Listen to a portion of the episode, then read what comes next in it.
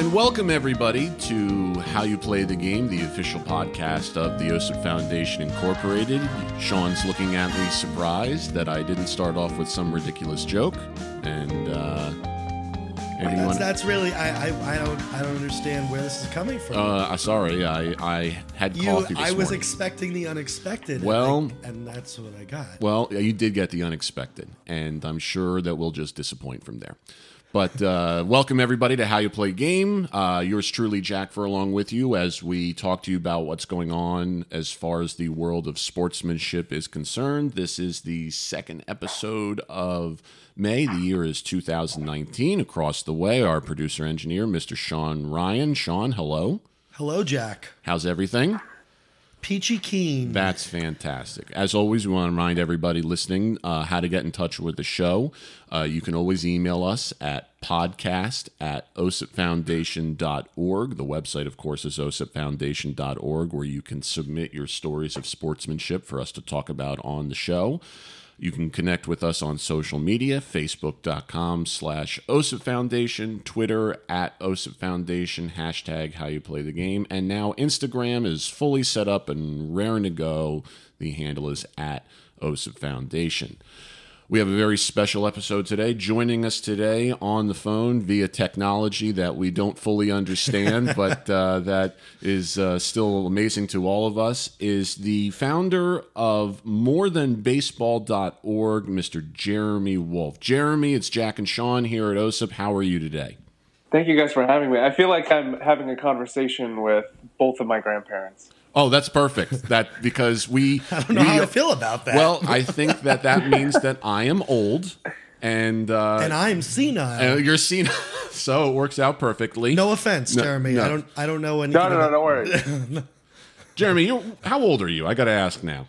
25. Okay, so you we've beaten you by ten years, Or Sean. lost by 10 we, years. we lost by ten years. So you had a much better minor league career than both of us combined, uh, and uh, so I think we're doing. Uh, I think we're doing pretty well with that thus far.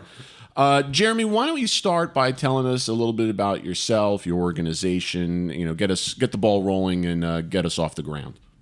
Sure, yeah. Uh, more than baseball um, is a response to everything that's happening between Major League Baseball and the minor league players. There isn't a lot of relief uh, for minor leaguers. They have to buy their own equipment, their own housing, their own food. In the offseason, they're on their own. They play on average four and a half years, and then they're on their own after their careers are over. And when I was released by the New York Mets, there was there was nothing to fall back into, right? But you play baseball your whole life, you know it's what you're going to do. You dream uh, being a, a minor leaguer or a, a professional baseball player, and then when it's over, you don't know where to go next. And so, more than baseball is the response to um, we're trying to get them housing, food, equipment, and then allowing them the opportunity to transition out when they're done playing. I'm looking at your statistics now on BaseballReference.com. You played. Oh, Please don't do that. No, you, this, this is good. This is uh, Kingsport in the Appy League, Brooklyn in the New York Penn League. Uh, 274 batting average. That's fantastic. Uh, 343 on base, 406 slugging, 749 uh, OPS. Uh, really, the only disappointing things are one triple and two sacrifice flies. So I have to ask: Were your teammates just terrible on getting on base ahead of you? I'll be honest. Uh, and now, because I don't think that there's anybody holding me accountable on the 2016 Kingsport Mets team, uh, we were not a very high on base percentage team. Uh, we had, I think, in both of my years playing pro ball, we were the worst team in the league. Um, but I don't know. At, this point, does, does winning matter in the minor leagues? You know, we can have that conversation till we're blue in the face. Um, do Somewhere- my stats, yeah, do my stats represent a good career? Well, well, somewhere Billy Beane is crying, and uh, and and and Yeah. I was going to until this year, I would have said that would have caused the more people on the New York Mets to get injured. Unfortunately, that's now cross town, and uh, but uh, still at the same time, same time, you've done something that I think, uh, you know, men everywhere have dreamed of, and that's and that's getting to professional baseball at at some point, and and you know that that's a beautiful thing just in itself. Um, one of the things I want to ask you about to start, you know, you've talked about getting uh, people set up after baseball, uh, during baseball, things like that. You know, there was a point in time when I think more major league teams did a little bit more. I remember having a conversation with uh, David Eckstein, the MVP of the 2002 World Series, when he was a minor leaguer in the Red Sox organization, and our local affiliate, the Trenton Thunder, were affiliated with them. And he said to me, the one thing he had to fall back on is that when his playing career was done, there was a clause in his contract that said if he goes back to college within five years, the Red Sox will pick up the tab. Are things like that completely out of the writing of, of minor league contracts now? Yeah, that's not the full story. Okay. Uh, maybe not. I don't know his situation. Maybe he argued for that when he was signed. I, I do know that the teams will pay for you to return back to college um, if you uh, argue for that in your contract. So they'll take the money for college out of your signing bonus. I see. So Yeah. that's, so it's a kind of a rob Peter to pay Paul sort of a thing. It's it's a let's you know defer what we're going to give you and hold it o- hold it off in order to garnishment. exactly exactly. Yeah. So Yeah. so talk about what minor leaguers go through while they're playing because the the picture that you've painted is you know a, a little dire. It's a little grim in what minor leaguers go through during the season. Start there. Yeah, so I, I start off all these conversations with it's really an honor to play professional baseball. It's really uh, it, it's really it was the best part of my life. It, it, it's amazing to be able to wear a New York Mets uniform uh, and be a New York Mets player was was a dream of mine, and and I think I'm thankful for every second I had doing it. Uh, that being said, there were things that I saw where I know that um, things could be better, right? The players could be treated better. And so there's an interesting dichotomy between, yes, I'm a professional baseball player, but at the same time, there are things that I wasn't given that uh, should have been provided for me or should be in the structure of minor league baseball that just aren't. And it's deemed uh, not as valuable because we are baseball players. It's the same argument that these uh, women's professional hockey players are arguing for when they say they, um, you know, they're making two thousand dollars a year with no health insurance. Uh, we feel that we we, we understand that, um, and so just because we're athletes doesn't mean that we're not. Um, deemed as worthy as other employees. And so I just like to start my conversations off with, yeah, I understand that we play a sport, but yes, I'm an employee and I should be given the things that employees get, you know, at my job. It seems like, you know, in, in this type of a situation, athletes are classified as entertainers. And as a result of that, they get treated this way. And I know I'm kind of painting it with a very grotesque brush, but it almost seems like, if I can quote the uh, great animated show Rick and Morty, it seems like slavery with extra steps. It's it just seems like there is a and Sean's looking at me like we have just completely destroyed the the entire integrity of every organization that has fought for 501c3 uh, status. But in reality, it just seems like there is a a viewpoint that sets athletes, sets entertainers as a, a step below, a notch below, as if they're not essential to society. Therefore, we don't need to treat them properly. Would you would you say that assessment is somewhat accurate, at least? Yeah, I think the paradox is interesting because okay, baseball's a business. That that means that the players should be considered employees, and they're not. And so, you know, it's funny that uh, the people that I speak to who say, you know, they're just minor league baseball players, shut up and dribble, go play the game. We would do it for free, so you should do it for free. Are defending billionaires who always vote against their own personal interests. So, um, as a minor league baseball player, there were things that um, I needed to to perform at my job that I wasn't.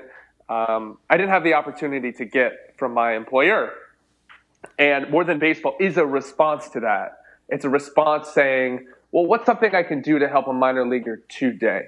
What's something I can do to make his life better so that he can perform at his job? Which leads us to what's our, what makes us valuable to a, um, a major league team? Well, if these kids are focusing solely on playing baseball, if 12 months a year they have the opportunity to train and improve their skill, then we're increasing player development because these players are uh, going to perform better at their job. They're going to develop better. They're an investment, and the teams want to see those investments grow. And so, for us as an organization, why would the Toronto Blue Jays partner with us? Because if we help their players, their players are going to develop. And if those players develop, you can use them as a valuable tool and asset at the big league level, which is the purpose of minor league baseball. So, we're improving player development as a whole and being a non-combative source of information to fans and teams and players to say this is what minor league baseball is actually like. We don't argue for more money. We don't say we don't scream from the rooftops and say hey you need to pay them more. This isn't going to go away until they're making 25 30 $35000 a year like other professional minor league sports. So for us it's what's something that we can do today? And that's being available for the fans, being available for media, consulting major league teams, um, you know, trying to help a player make it to the big leagues because 95% won't. But what if we get another one, right? What if what we do is helping guys get to the major leagues? So uh, that's what we do in a in a in a nutshell. Jeremy, to to echo your sentiment and to sort of piggyback on what Jack was saying before, um, both Jack and I, by day, are uh, by trade, are musicians, and you know, as as baseball is a form of entertainment, so is music, and we can see the parallels with regard to us not being respected uh, when you know other people could do it for free, as you said, Jeremy. Uh, that really kind of hits the nail on the head um, with regard to where Jack and I are at, where, where we feel like we're at um, a lot of the time. So this is something we can definitely relate to. What are your thoughts on that, Jack? Well, you know, it's it's so funny because you know in music we get it now with the advent of certain technologies where anyone with an internet connection and a server and you know a guitar can upload their music and have it downloaded at whatever you know the demand is so it's it's similar to that in, in that it's there's more access to it uh, with baseball, you still have to go through what would be the equivalent of the record companies. Mm-hmm. You know, the yeah. teams still have to sign you; they still have to place you on, you know, on a right, roster and whatnot. Yeah, you know, uh, but the theory is the same in that uh, you know there are people who wish they could do this and would do it for free, which is you know altruistic, but slightly ignorant to the idea that this is still a business. There's still money changing hands. This is still how uh, people make their living. It's their livelihood. And in a way, you know, the, the the people that do do it for free, and as you said, it was altruistic could almost be deterrent or um, can be a, uh, can be looked at as somewhat of a negative thing for people who are trying to do this for a living. Right.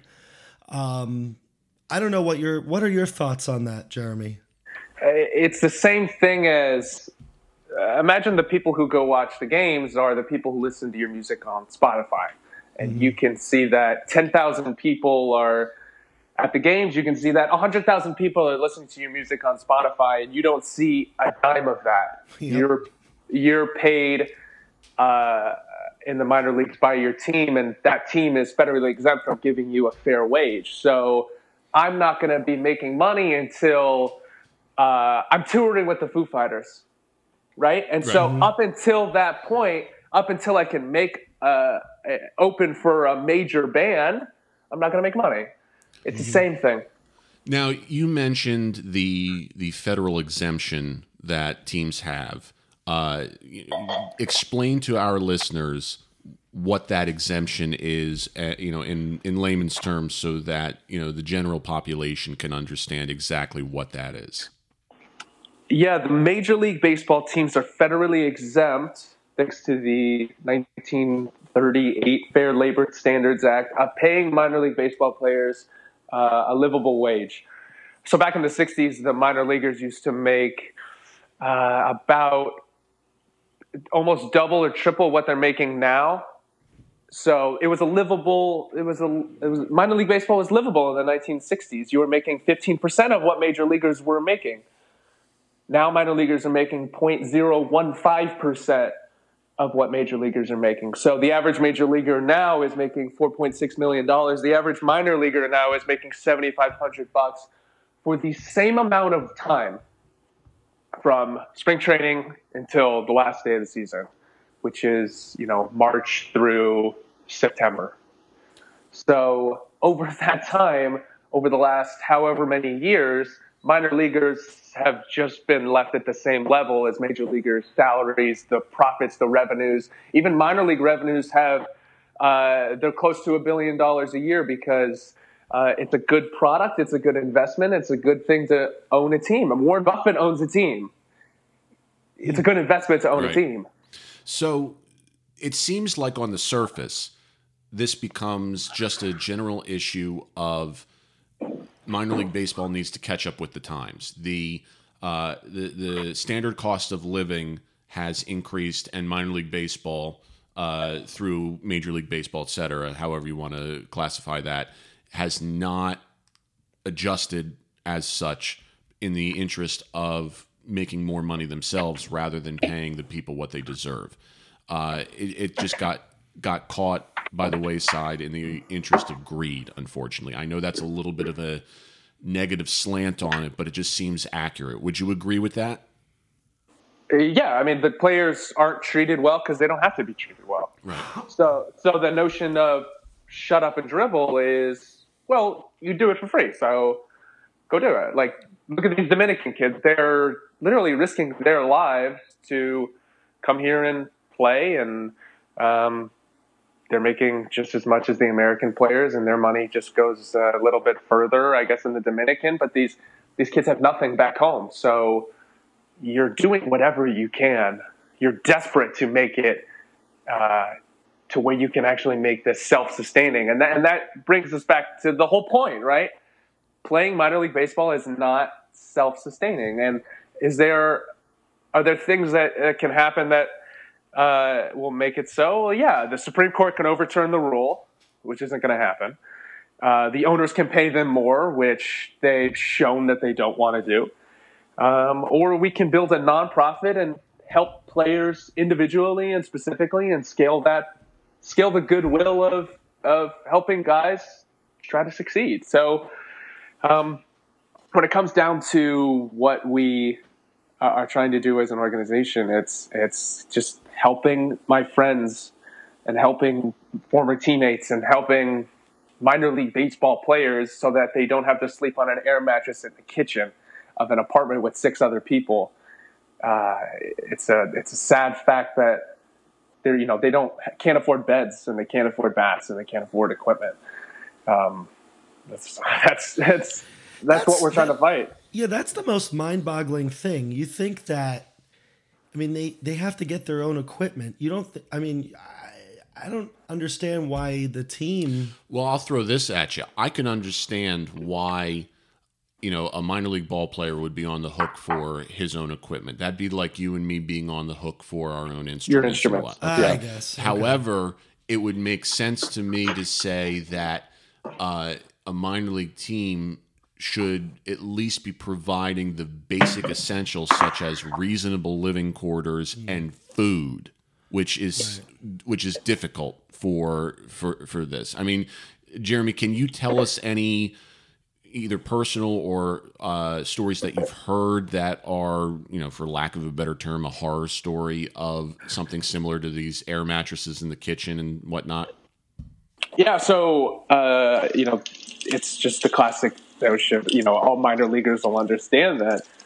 You know, if there's not enough food before the game and because you have 25 teammates that took a second meal before you could, you know, go over and get your food. You're, you're going to be hungry before the game, and you can't leave the field, and you can't really leave the clubhouse.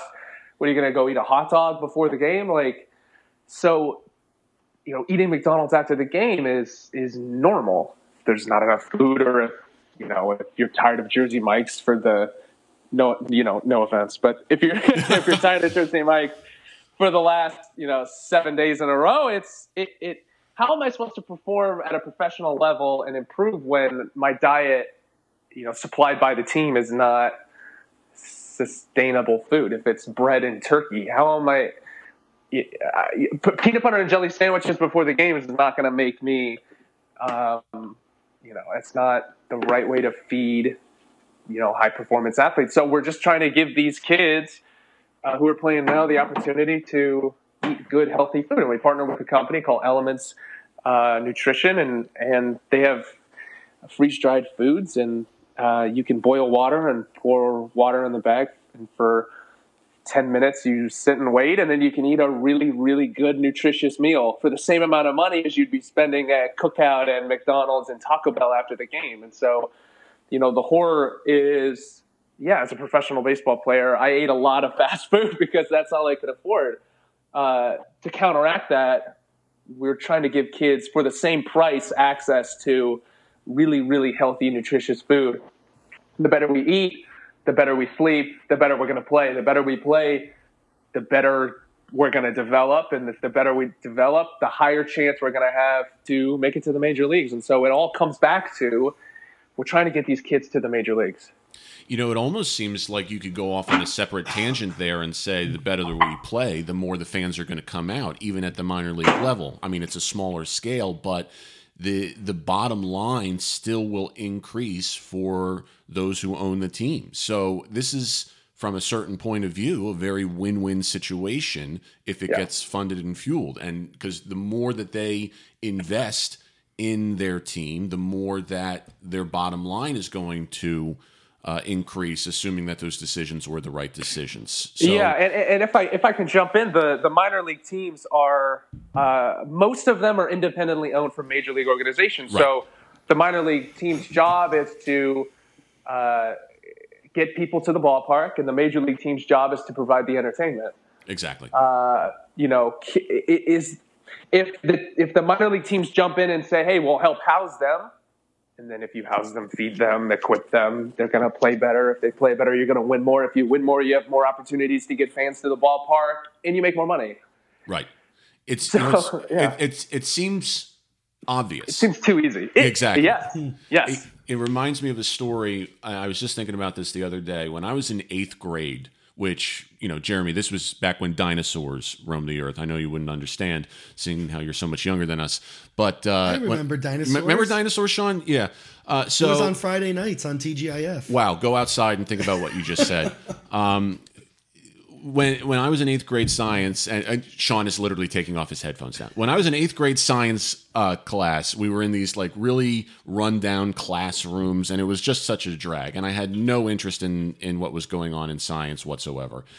The school went through a remodel during the course of the year, and they opened up this wing for all the new science classrooms. And halfway through the year, we moved into this brand new state of the art room. And although my interest in science didn't increase, my grades did because I took a more of an interest with what was given to me.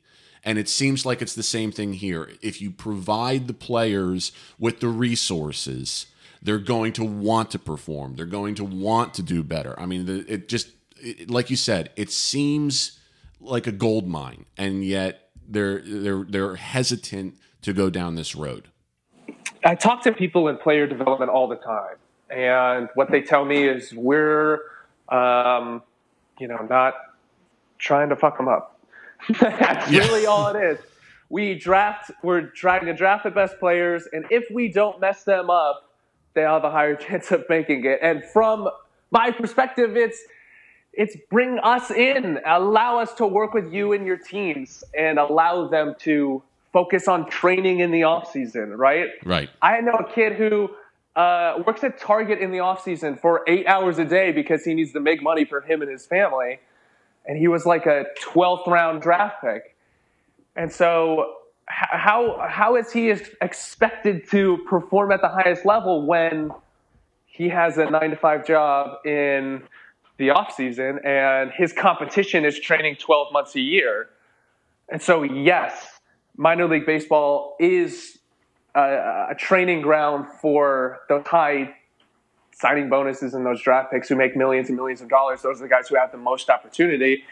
They, the million dollar guys, have a million dollars worth of opportunity, but you have 4,000 guys who aren't the million dollar guys. You have thousands and thousands of players who come in every year who aren't million dollar signing bonus guys. And these guys, I'm not saying it's a right that they should be given. I just say they should have the opportunity to perform and succeed just like everybody else.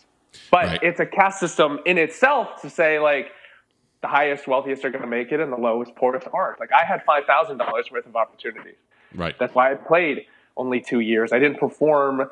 Even if I hit 350 with 12 home runs or 15 or 25 home runs, I still would have been the 31st round draft pick who got $5,000, who can't really throw from the outfield. So, and your sacrifice fly rate would be so much higher too. I mean, we if just I hear another sabermetrics out of you guys, don't worry, we hate it too. Yeah. Don't worry. Yeah. um, you know, I think what's what's really interesting about this too is that, you know, again, I don't want to make this into any sort of uh, a political statement or anything like that, but the route that you guys are taking is so admirable because what you're doing is instead of fighting the machine per se, you're saying, okay, we're going to take what we've been given, this situation, etc., and we're going to look to improve upon it. It's very much akin to some of the stuff that we talk about in sportsmanship, in that rather than look at the call that you disagree with,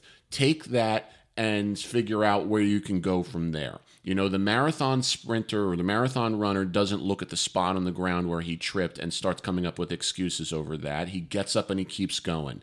If, you know, if you don't like a, a pitch that was called a strike, rather than make a big deal about it, you you get back in the box and you try and do something with your at bat. And this is the same thing here in that you're saying rather, you know, it, you're assessing the situation, you're saying it's going to be difficult to get the Supreme Court to overturn this. It's going to get be difficult to get owners to uh, to help us out.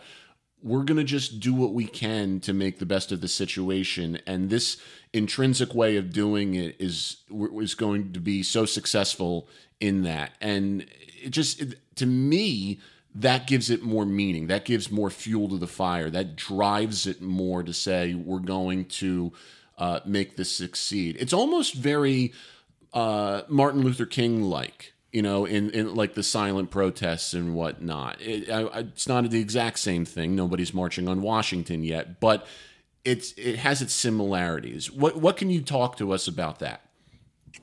Uh, yeah, it's it's if you can't beat them, join them. Right. Okay. So can we build a union?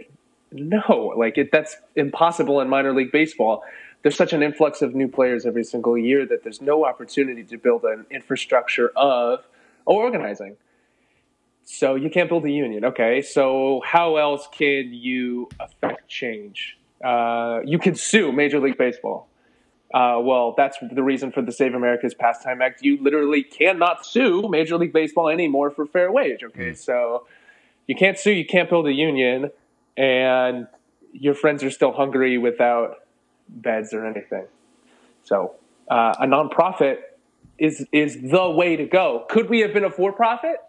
Sure, that would have been more difficult. I wouldn't have been able to get in, uh, you know, different publications because uh, look at this for profit organization coming in and profiting off of minor league baseball which I know some companies are doing. There's a company called Big League Advance, and what they do is they give people hundreds and hundreds of thousands of dollars for uh, a percentage of their career earnings. So if you give a, a, a Latin guy $500,000 and he has the opportunity to make it to the big leagues, well, you giving him $500,000 for potentially a percentage of $100 million in the next five, six, seven years. So what's that kid going to do? Say, no, I don't want the $500,000 now. So there are companies that are coming in and saying, well, look at how bad these minor league baseball players are being treated. Let's come in and give them money for a percentage of their potential career earnings. We didn't want to be anything close to that.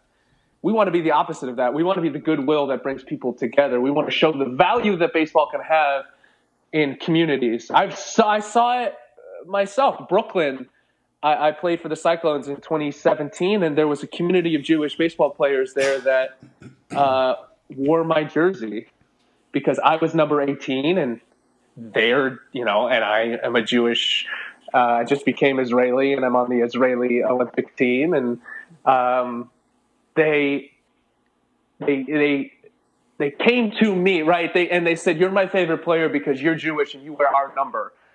That means a lot. As a minor leaguer, I have value in that community. And thousands and thousands of people would come to our games at night and I would still go to bed hungry.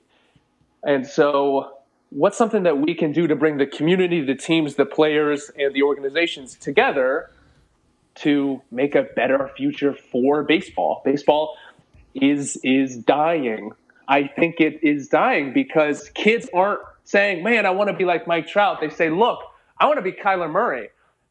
I want to be Steph Curry. I want to be LeBron. I want to be a mogul. I want to be on Instagram. I want to have thousands and thousands of followers." Where Mike Trout is the best baseball player of all time, and half of the country hasn't heard of him. Right. And so, can we bring out baseball in these in, in, in these inner cities, in where these uh, minor league teams are located in in the South and in uh, the middle of the country, where this is all that they would have. In in Des Moines, there's no professional sports except for the Iowa Cubs. And so, can we show the value that the Cubs hold in that in that area?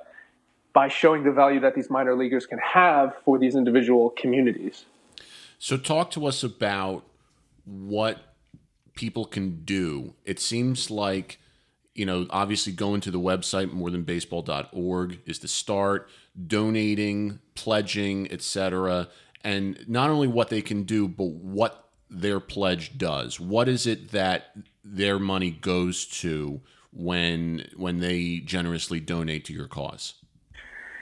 Yeah, and so if somebody wants to donate, they can come to the website, they can go to the give button, and their money can go specifically to a community, right? If they know a little league team or a little league field that needs a renovation or they need equipment, you can give your money to uh, this little league organization, right? You can donate specifically to a player. You can pay for a team's clubhouse dues, which is um, you know hundreds of dollars a month for each player, and the Bat Boy um, makes more money than us because he's getting paid by us and the, and the team. So um, these fans that want to donate can can donate specifically to a cause. They can donate to our organization. Our our what we do with our money is we put on events and we use our money to help uh, players get that equipment.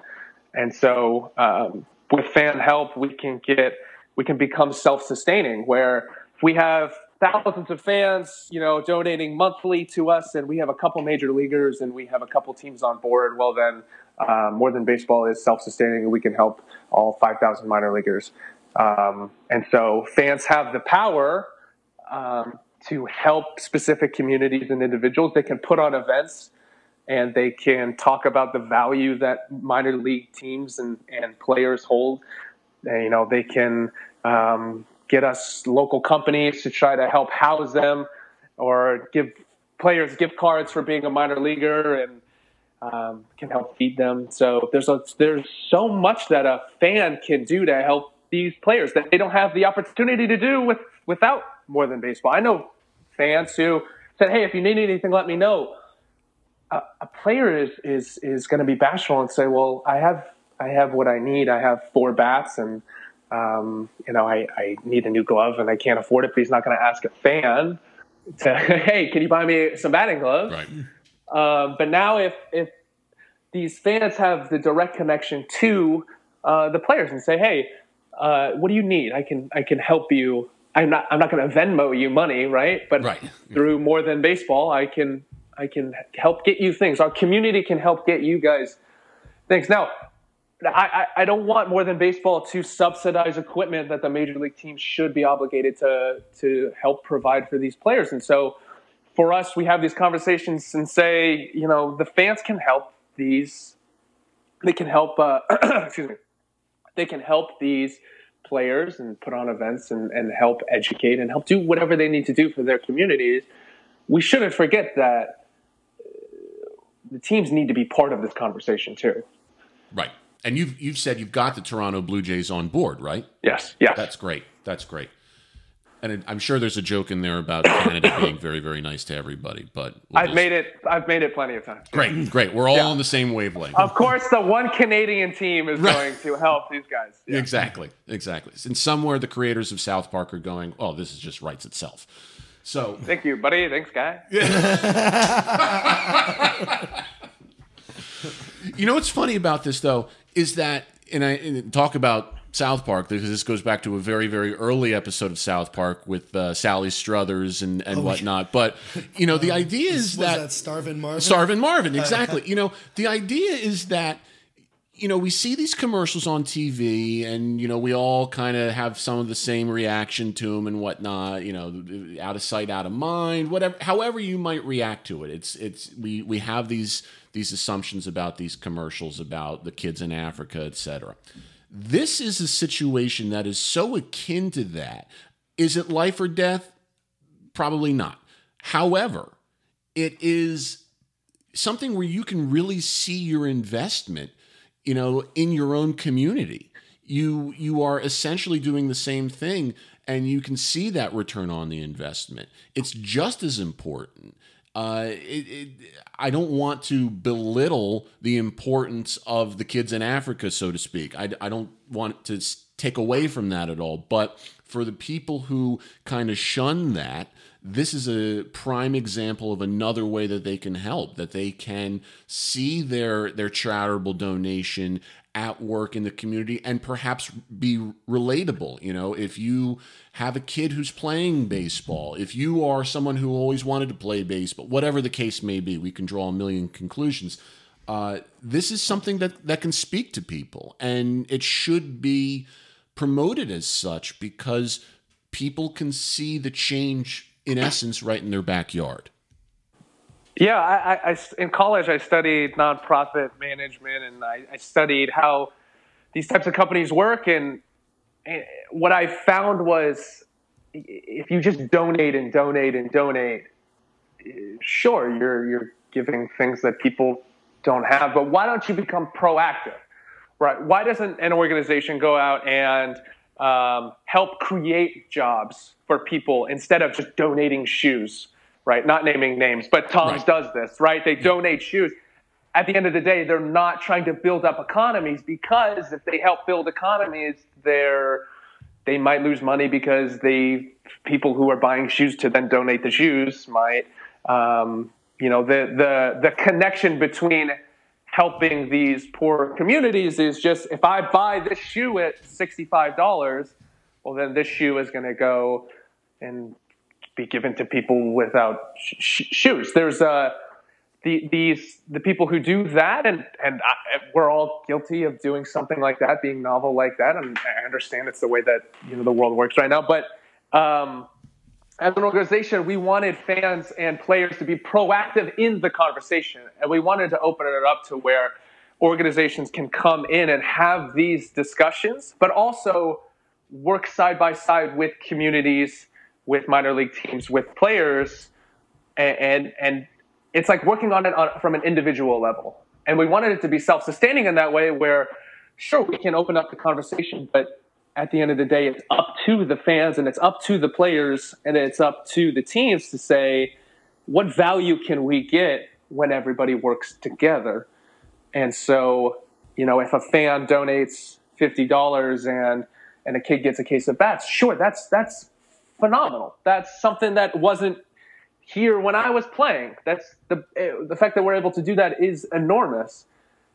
But this fan now has the opportunity to work side by side with the player and the team to ensure that this kid has the opportunity and and the ability to be as successful as he can be while playing minor league baseball.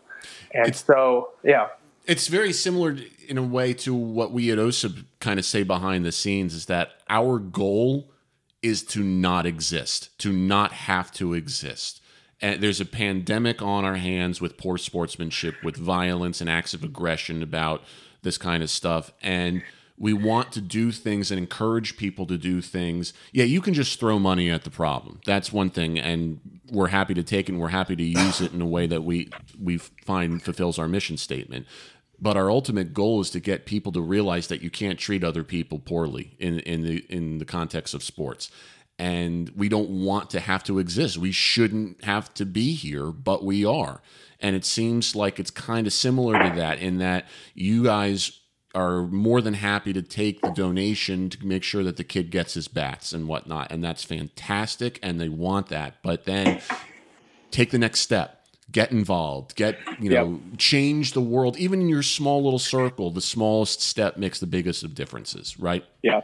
It's it's using the power that sports holds to say, well, look how power look how powerful an individual can be through the lens of, of sports. Right. Right. It's it's that simple. And I think that this also, you know, to kind of begin to wrap it up a little bit, I, I, I would venture to say that for for those who are, you know, to play devil's advocate, to to be on the side of of those who either aren't grasping it or would disagree. And let me just state for the record that I'm not on that side. I'm just playing that role. This isn't a political argument. This isn't an argument about capitalism or anything like that. This is about common human decency. You know, uh, we see it a lot, especially in New Jersey. We see it uh, like with teachers. You know, there's the argument that uh, teachers only work 10 months a year, so they should be complacent with what they get and so on and so forth. And, you know, paraprofessionals are in that, but there's a lot of professions that are similar to that. And then the point is that it doesn't work that way. You can't cast that broad brush in that way and just assume that it can be part of some agenda or, or, or, anything like that. It is, a, it is a specific situation that needs to be addressed. And this is the exact same thing. There are people out there who are athletes, they're entertainers, we get that, but they deserve basic human decency. No one's asking for the million dollars at the low A level. They're asking for you know the the general funding, the general uh, need, needs to be met, just so that they can have the proper equipment, they can eat, they can sleep, they can just get by normally. And I don't think that that's too much to ask. Yeah, you hit you hit the nail on the head with that. Yeah. Good. That's good. That's, I'm glad yeah. I can do your job for you.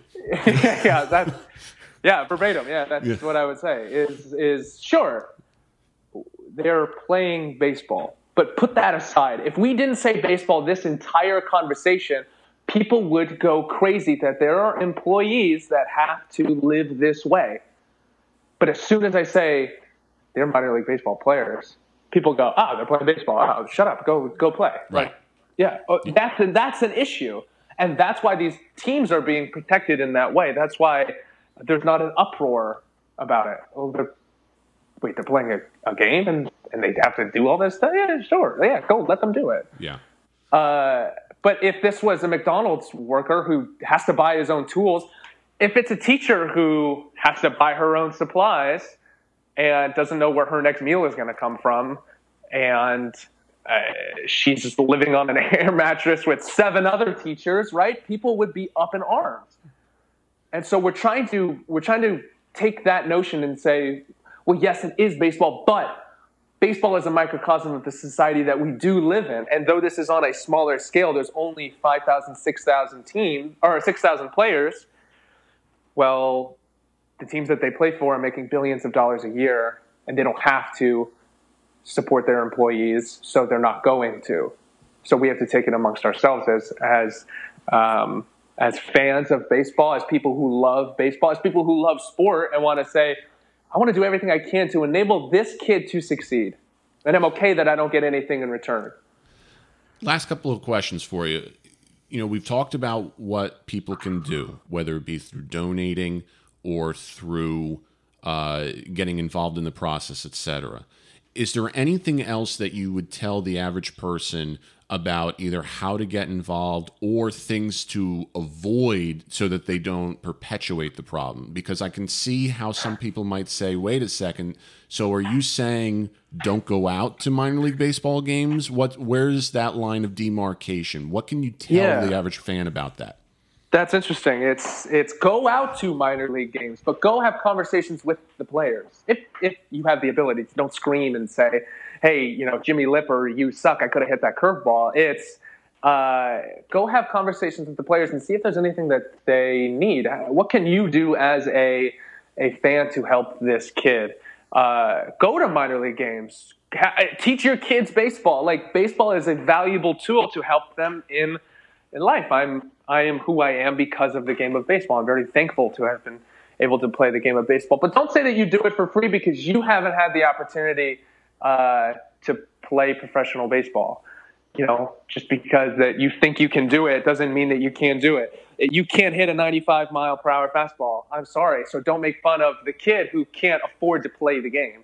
That's that's what I say to people is that, uh, and I know I might be coming off a little stern, but it's it's you have the power as a baseball fan to help these kids. And I think if you love baseball, you should uh, feel it upon yourself to say, well, what's something I can do to help my favorite player or help this kid who was really, really great to my son or my daughter or uh, who signed an autograph and took his time out and, and had these conversations. And um, fans now have the power to help the players and the teams should feel obligated to to join them. And, and we open more than baseball up to have everybody work together to help players. So the notion of shut up and dribble and I do it for free, we're we sure if you feel that way, uh, okay. I'm sure you feel strongly about other things I, I, I disagree with, and I respect your decision. But you know, I'm at the end of the day, I'm just trying to get my friends bats, and I'm trying to get them gloves. And if we can break it down to those levels, I, I would hope people understand that it's that simple. You know, and as somebody who can't really hit a 98 mile an hour fastball anymore after dislocating his shoulder about three or four times, I totally get it. So it's Yeah. it's a tough thing to do. I still play in a men's league, and Sorry. yeah, it's it's very difficult. And I still get in the batter's box and think to myself, "This is wow." I just I I'm blessed to be here, and I just don't Yeah. want to end up in the ER. It, it shouldn't be uh, baseball. Shouldn't be for the wealthiest. Right. It should be for everybody. And so if I'm a poor kid who works his ass off to get to uh, minor league baseball, I, I shouldn't still be the poor kid trying to play baseball. Do, do, do you see what I'm saying? Where I it's a lot exactly easier now. It's a lot easier now for a kid who's who's not as fortunate as others to say, "Well, I'm just going to go play basketball. It's a lot cheaper. I'm just going to go play football." My opportunity to make a paycheck or a full ride scholarship is that much greater because I played a different sport.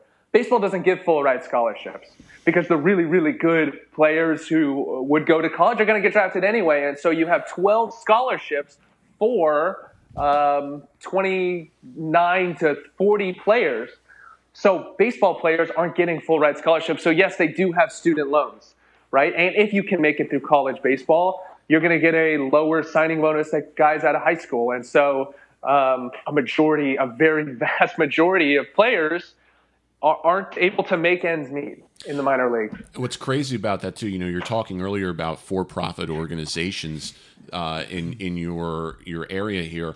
I mean, we see it in New Jersey with a lot of the travel programs. You know, there are these programs that basically just pop up and are money making machines and they say we're going to invite all these players in all these teams in. We're going to play tournament after tournament after tournament. And basically these people these kids get so burnt out they're playing baseball 12 months a year which is in itself not the bad thing. It's that they're playing 12 hours a day and that it's just they're they're being fed these hopes and dreams and it's just not that that that simple. There's so much more that goes into it, and there's you know there's there's unfortunately more and more people trying to take advantage of that, and this is where you know people need to wake up to reality a little bit.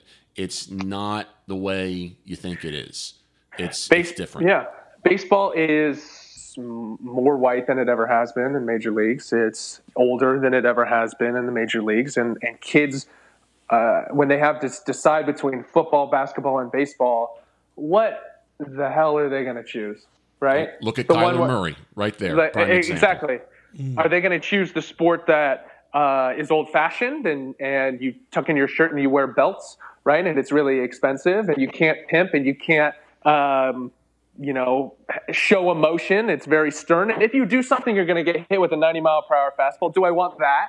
Right? Do I want to be team controlled at the major league level for six years and not have the opportunity for a major contract until I'm uh, three years older than uh, the other sports? Or do I want to choose football and basketball where I can get a full ride scholarship, get to the highest level, be team controlled for three years, and then be a free agent? John Wall's making $45 million a year.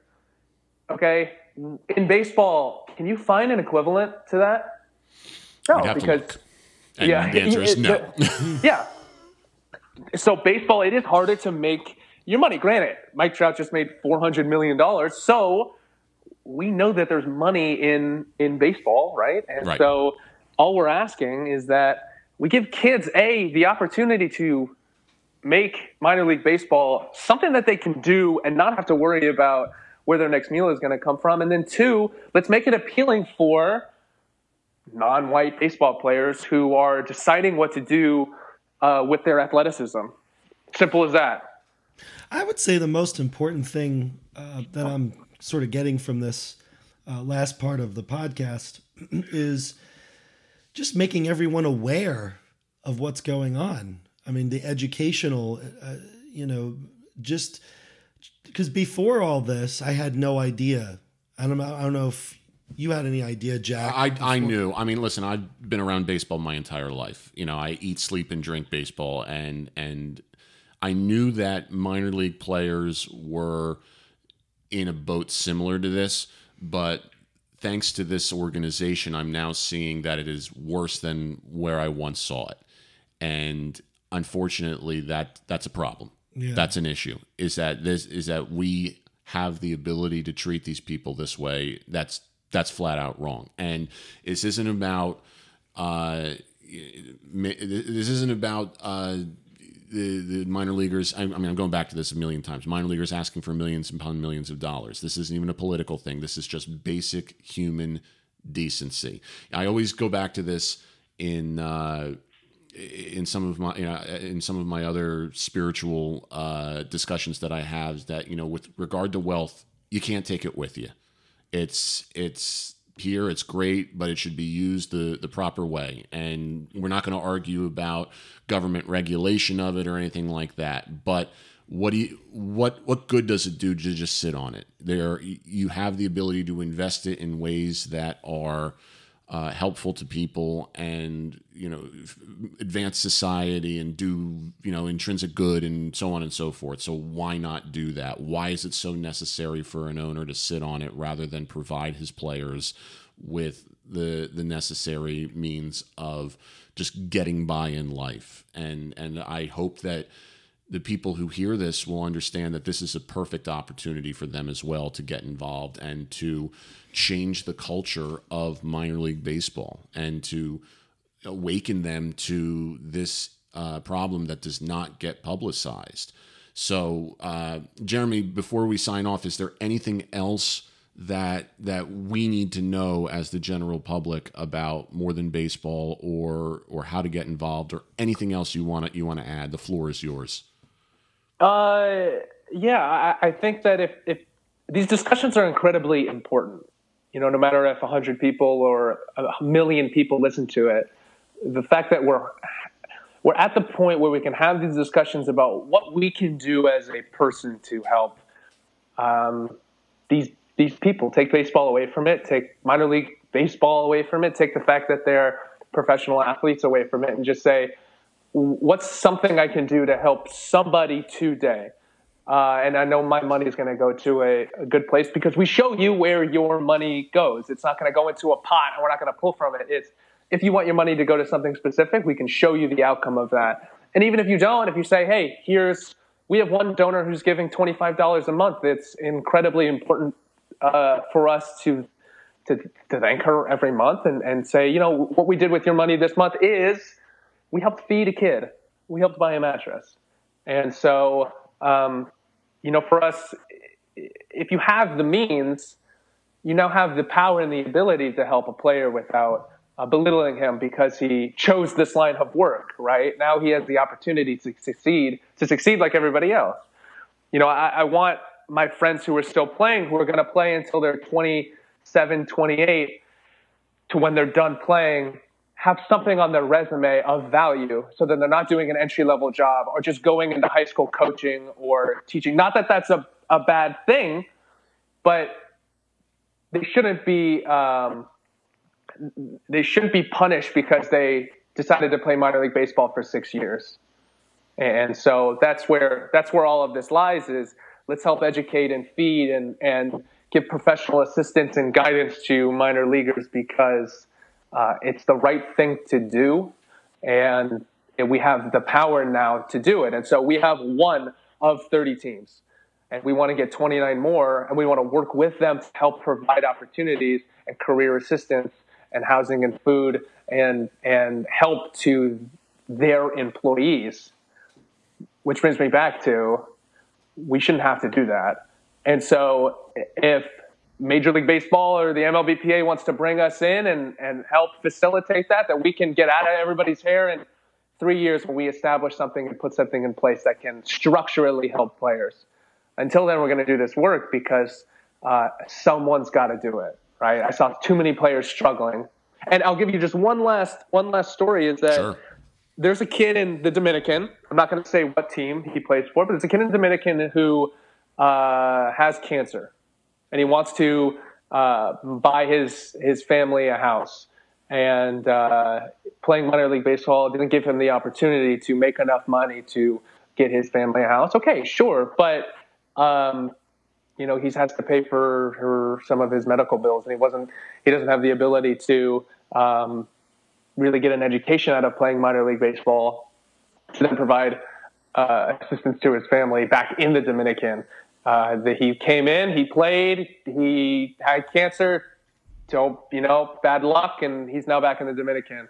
We have to be able to give uh, international players the opportunity to succeed, just like American players.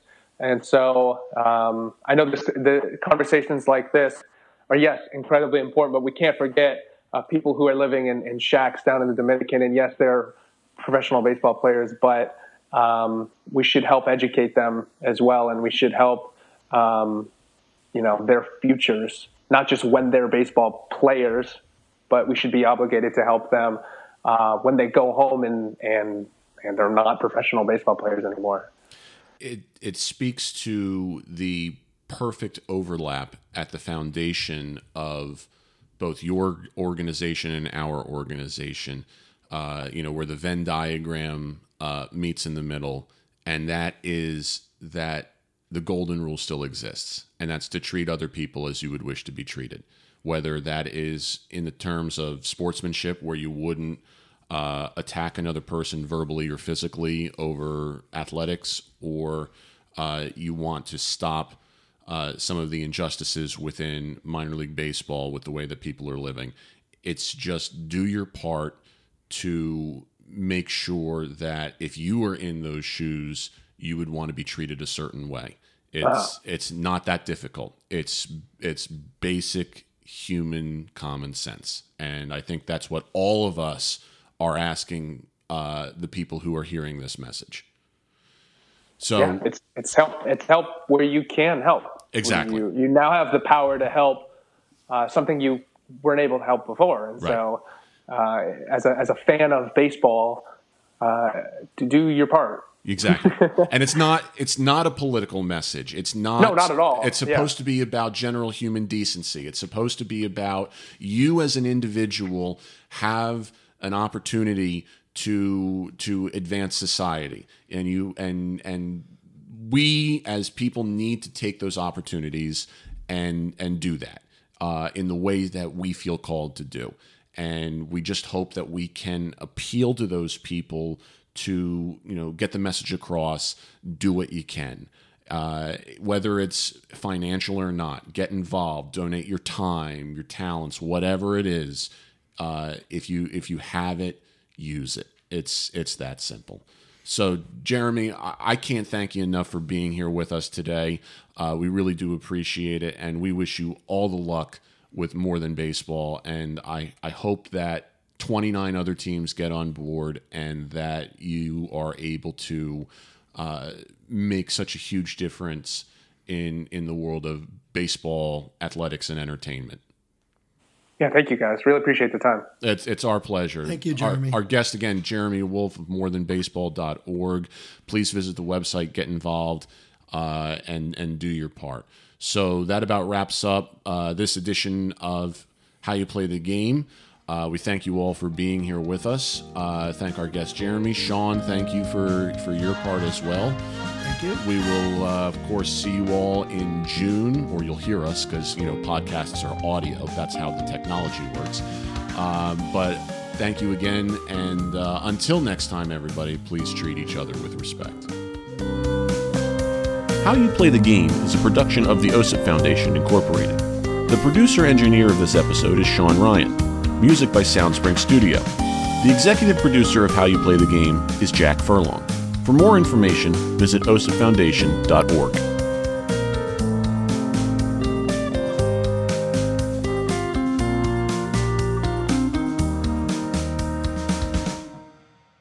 If you're interested in advertising on How You Play the Game, please email us at podcast at osipfoundation.org.